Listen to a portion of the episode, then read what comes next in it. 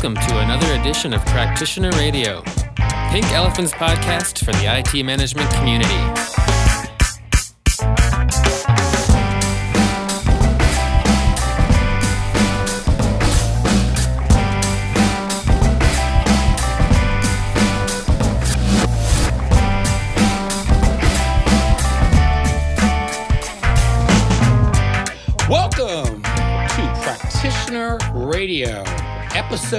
29 Justifying the Service and Process Improvement.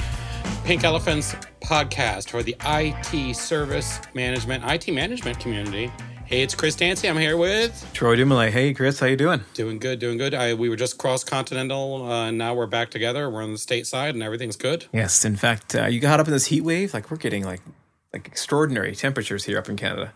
talking, I mean, 40, 40 Fair- Celsius. So that's that got to be like ninety something year Fahrenheit. Oh yeah, and, uh, we've had record-breaking temperatures all over the country. As you know, Colorado is ablaze as, as we speak. I can. Yeah. I was just on the phone with someone earlier, and they said, you know, is it affecting you? And I'm like, well, you can actually see the fire from like different parts. And they're like, how is that possible? I'm like, well, mountains are vast.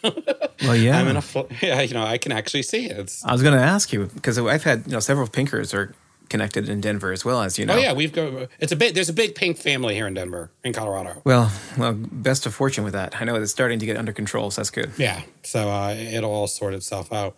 Uh, episode 28 uh, seems to be wildly popular with people. People enjoy the idea of a service owner.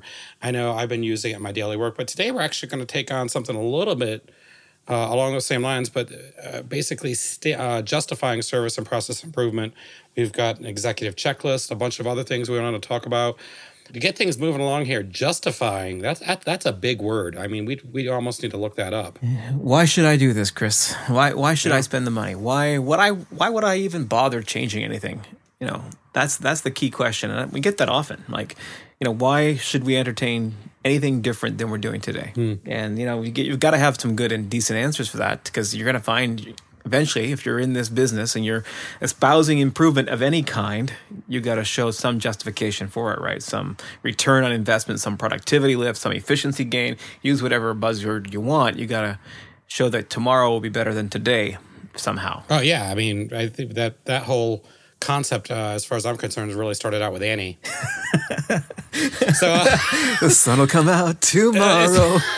see, now you're singing. Last time I sung. All right. So, um, uh, w- you know, this comes on, I think, at a couple different levels. Uh, we've learned over uh, the, our 29 episodes of Practitioner Radio, uh, getting buy-in uh, at, at all different levels. Uh, you- looking at a service organization, uh, service management office.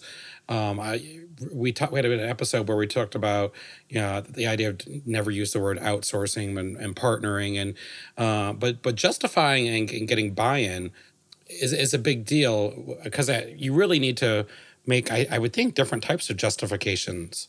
So almost like views on a on a service catalog, you would need views on justification. And some people are fine with qualitative examples. Some people are not. They need quantified proof, right? Show me then the numbers, the analysis, the the data. So you've got to be able to come up with both the fuzzy, warm, and you know, you know, scenario based qualitative examples, but also really got to get to the point you can get some quantified data going too. So that's depending on your personality. The the, the overly qualified uh, uh, consultants over at Pink. Um, by the way, uh, good luck in um uh you oh well we'll, we'll talk before your event in uh, uh, Arizona. Um, are you guys ever when you, when you come in to help an organization? Are you guys ever asked help us justify this? Oh, absolutely, absolutely. Uh, in fact, there's this kind of um, you know viewpoint. You guys have been doing this for a long time, so you'll be able to uh, tell me what's the ROI, the return on investment of implementing these good practices. You know, ITIL, whatever framework you choose.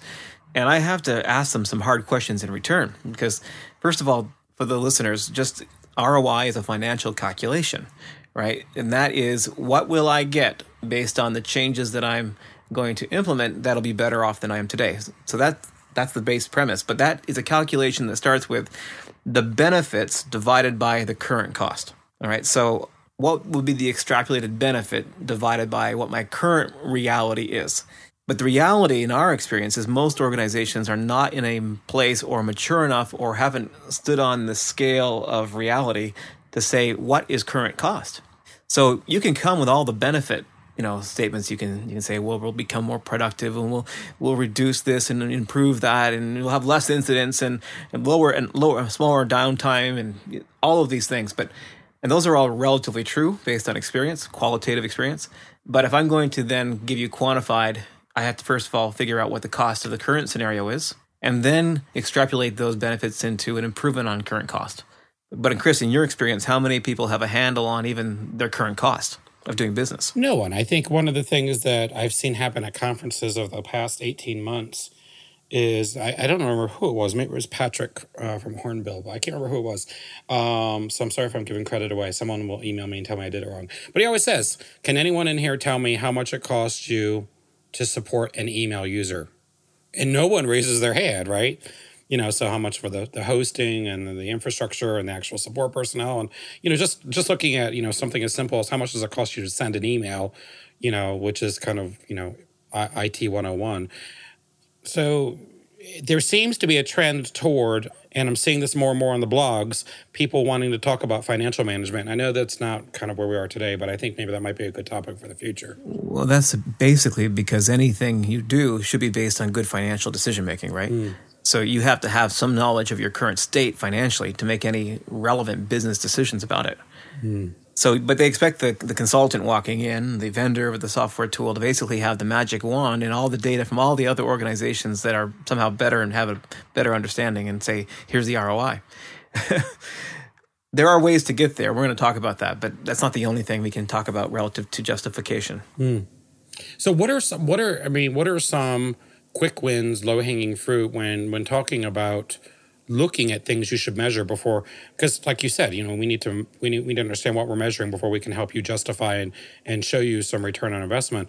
Are there are any things you kind of see kind of like in every organization as a start but you know before we get into the unique snowflake scenarios? Yeah well this is actually coincides with a presentation I'm delivering in about a week and a half at Pink Asia, which is uh, an event uh, in Malaysia and Singapore. I actually got to be I got to be part of that event uh, two years ago. That's right. it is top notch. Yeah, it's a good time. I'm looking forward to it, and I'm looking forward to meet uh, any listeners out there. I'll stop by and say hi. But the, yes. session I'm doing is going through this kind of executive checklist. These are the things you got to cover and make sure you you tie into to make you know relevant sense to anyone. Hmm. So the first thing though we have to kind of get to grips with is people don't typically change or want to change until their current world no longer fits them, right? Status quo is no longer viable.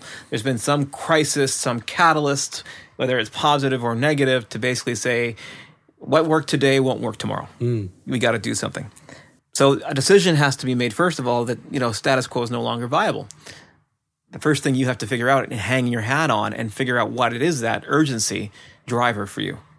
And before you even begin presenting data, you have to look for the catalyst right? That could be an upcoming merger. That could be cutbacks. cutbacks. It could be you've had several major business outages in the last week, and you you you can no longer tolerate current state because you're about to have your job handed to you. Um, you know, there's some catalyst that's going to have to shake things up. That's pretty scary. That's almost like waiting until you have to. Well, think about how often do we actually get on a scale, right? Sorry. I know, Chris. Sorry, I didn't mean to laugh.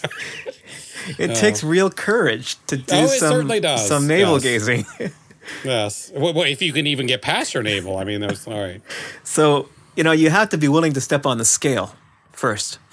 And there's going to be some driver, whether you've just had a, a mini stroke or your doctor basically said shape up or you're shipping out. Yep. Right? You got to find that. Yep. Because urgency, this is John Kotter speaking here. Professor Kotter. He says no one's going to move off the dime unless you can get a emotional urgency tied to your change. Mm. So where's the catalyst? Figure it out, and if you don't have one, you may not be ready for this yet. That almost the the catalyst, you know, starting at, at that point with this checklist, almost you know makes me think: uh, Do we lead with? You know, it sounds like we're leading with the the soft and fuzzy, the the emotional, the heart over the hardcore numbers because we need to get to the hardcore numbers. Yeah, this is simply the thing that makes people believe something change is necessary. Hmm. Now you've got to actually prove change will be better. Hmm. That's where we get into the justification. But you can't even get their attention in a time of day until there's a common belief change is required. Okay. Right. So let's assume there's some catalyst like we, like we've just described. Now we've got to do some some linking of this potential improvement, whether it's a service offering we're improving or a process, which you know we've talked in the past. Processes are just services with a different name, professional services we have to first of all figure out we don't do anything in IT for no reason. There's some basis. We're a service organization within a bigger service ecosystem called the business. So, what business objectives, strategic goals, whether that's on new market penetration, improving customer satisfaction, uh, improving cost uh, reduction, new agility going into new technologies or market spaces, new platforms, what business goals can we draw and grab onto and link whatever service or process improvement we're going to do. Now, that's a little bit challenging sometimes because to get from a an operational improvement of a process up to a business goal, you need a couple of linking artifacts and or deliverables on a strategic and governance level. From a business perspective, I would hope to find IT goals kind of mirroring or matching those. Hmm. So, you know, using the balanced scorecard, financial goals, customer goals, internal maturity goals, innovation and agility goals, right?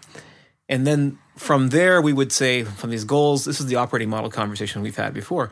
We've got to have these capabilities in place, and some of these capabilities are project management, you know, plan, build. Some of them are uh, architecture. Some of them are management, like the change or incident conversation.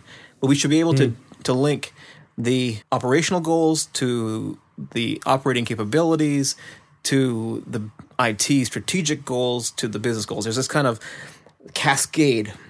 Now, that might sound difficult for an organization that's kind of starting this net new, but I'll give you a tip. It's already documented for you. Go to COBIT, look up the management guidelines document from um, version 4.1. It's still there. And it has it all mapped out in the appendix. Really? Business goals right down to the operational process level goals All right, say that one more time. Where do we go? the ISACA website and then look up for the document called the Management Guidelines. And from that document, you'll be an appendix, which is this whole business value linkage. Wow. All right. Well, uh, throw us, throw us a mini Thunderbolt. Just real quiet, real quiet Thunderbolt. All right. Um, that's cool. I'll put a link to that in the show notes. I didn't know such a thing existed. So now I can I can talk strategically how my little thing down here, this little dial I'm going to turn down here on the left, is actually going to impact something up there on the top right. Yep. So I've now enabled the strategic goal linking. Okay, that's one. Step one, checklist, done. Now checklist part one done. Done. then I have to think about another way to look at it is productivity.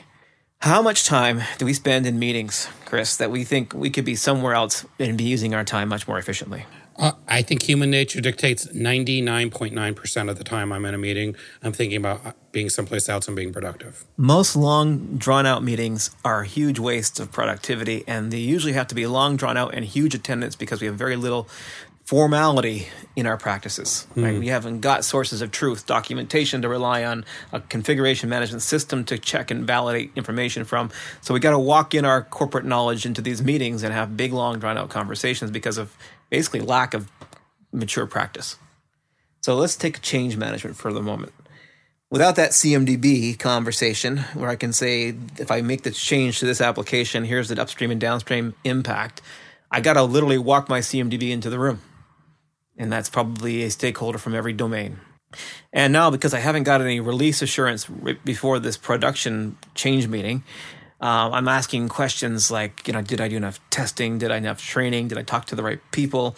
I got this long drawn out CAB meeting, change advisory board meeting, with a 20 odd people plus in it. And some companies will actually have two of these a week because they have so much production change going on. Let's say if I made some improvements to knowing where things were, documenting my environment, uh, you know, improving the way that we handle changes in general, I could probably shrink that meeting down to half and only have half of the people necessary I do today. So if I take the salaries of the individual people that I got in this meeting, and they're going to be high paid, I times that by the, the meeting time duration and how many of these meetings I've got per week, uh, I've got a pretty big number. and I could I could say and share share with an organization if I can reduce this meeting by a third or fifty percent. Here's the productivity gain. Yeah. You got to talk in that kind of language, productivity. Right. That so? That's another idea. No, I mean that makes sense because there are a lot of things that you know, we can measure uh, if we look at the time that you spend doing it. Was it a conference call, like you said? Was it a meeting? How long did it take you to actually research? So a lot of times I'm asked to create something. Well, the time to actually create something for me as a knowledge worker, you know, between you and me, Troy, and you know the people who listen to the show, um, is relatively small. You know, it takes me time looking for the information to create that. You have hit a key point here. Uh, I had someone quote. I don't know. This, I don't know where they got the statistic, but they said eighty percent of the time to fix something is in discovering what broke. Yeah. It takes me no time to do things. It takes me all the time to be able to do things. And I can measure that, right? If my boss said to me, Chris, that was a great webinar, you know, how long did it take you to do it? Well, it took me an hour to deliver it. It took me about three hours to create it, but it took me about 24 business hours to research it. Yeah. And people only eat the, the one hour. And before the internet, I mean, it would have taken a lot longer, right? So at least we've got improvement of data sources there. Yeah, yeah.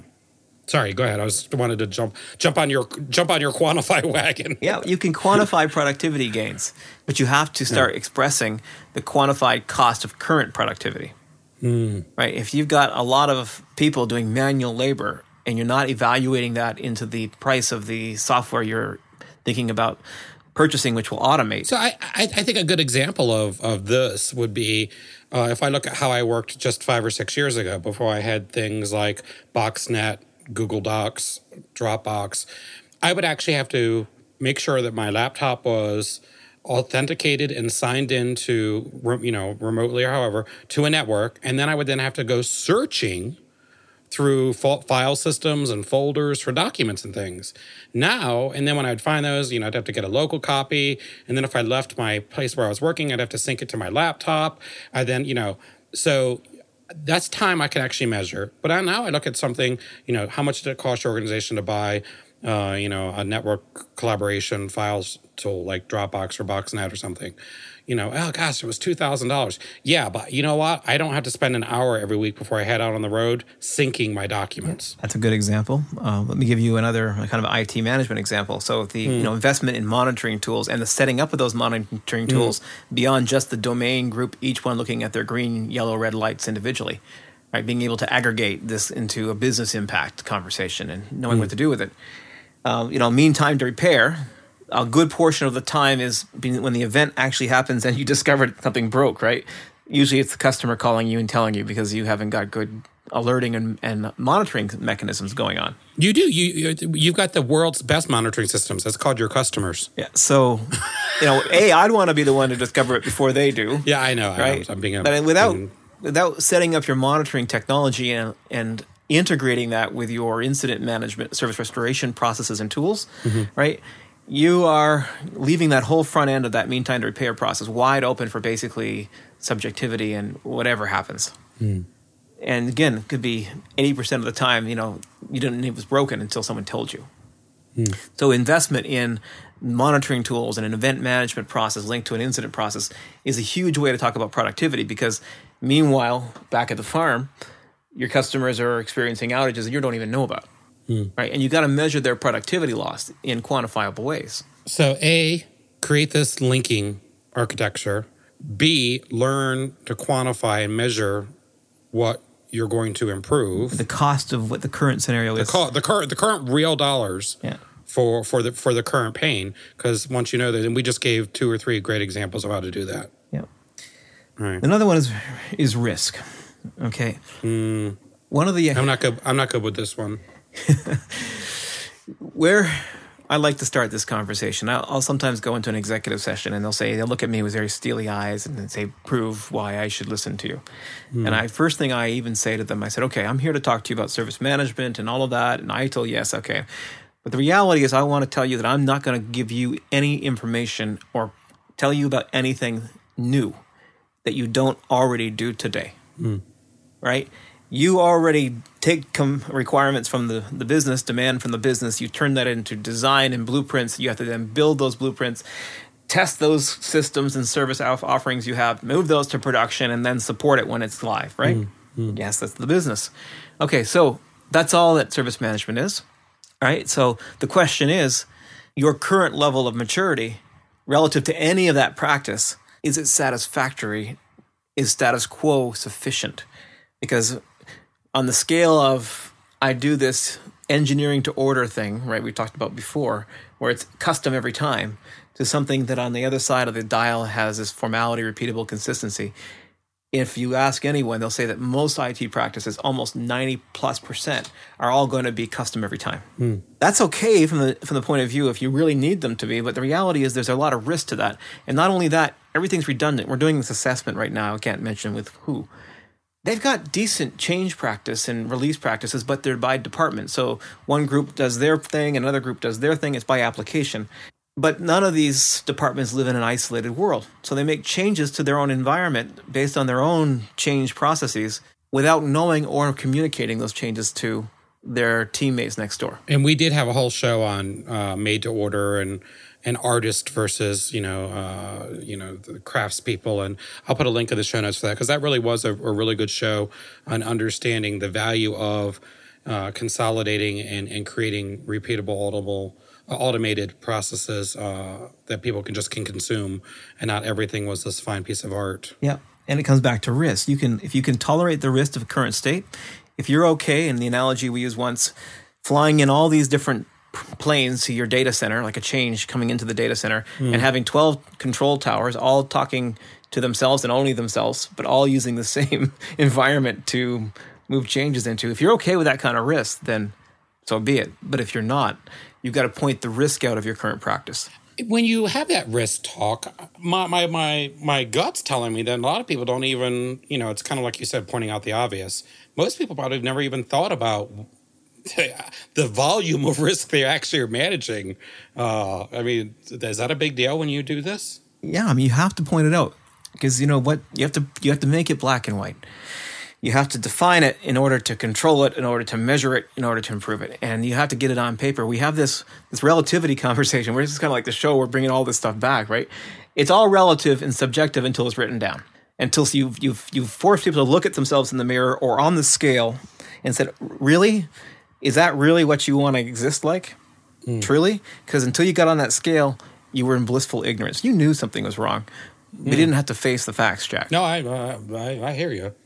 Uh, uh, yeah, because I would think actually taking time to document your current risk state would be so compelling that they would say, okay, fine, you're justified.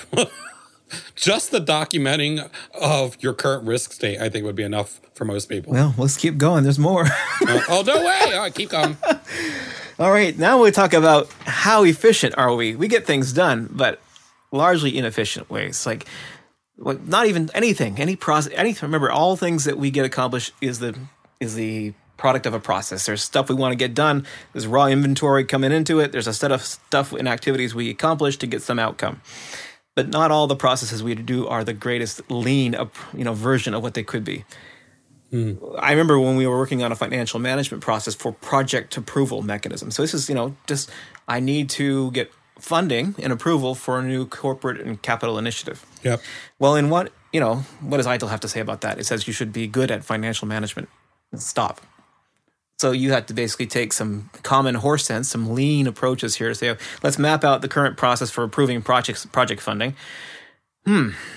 There's three, four different authorization loops in the current process. All capital funding projects go through the same funnel, regardless if they're 50 million versus 200,000. Yep. Really? Is that the best way to do this? Did they all need five funding cycle loops? Maybe but you have to ask yourself the you know can i not tier this a little bit? Can i can i maybe remove a few of these redundant loops for lower risk lower cost put you know empowerment in some people to kind of have signing authority at certain levels and require more due diligence with higher risk and higher cost? But if you have one thing one process for handling all funding you probably are not very efficient Yep. So you gotta start looking at this from a waste perspective, a leaning out of what's what's really fit for purpose here, not just because the book said so, but because I need this level of due diligence.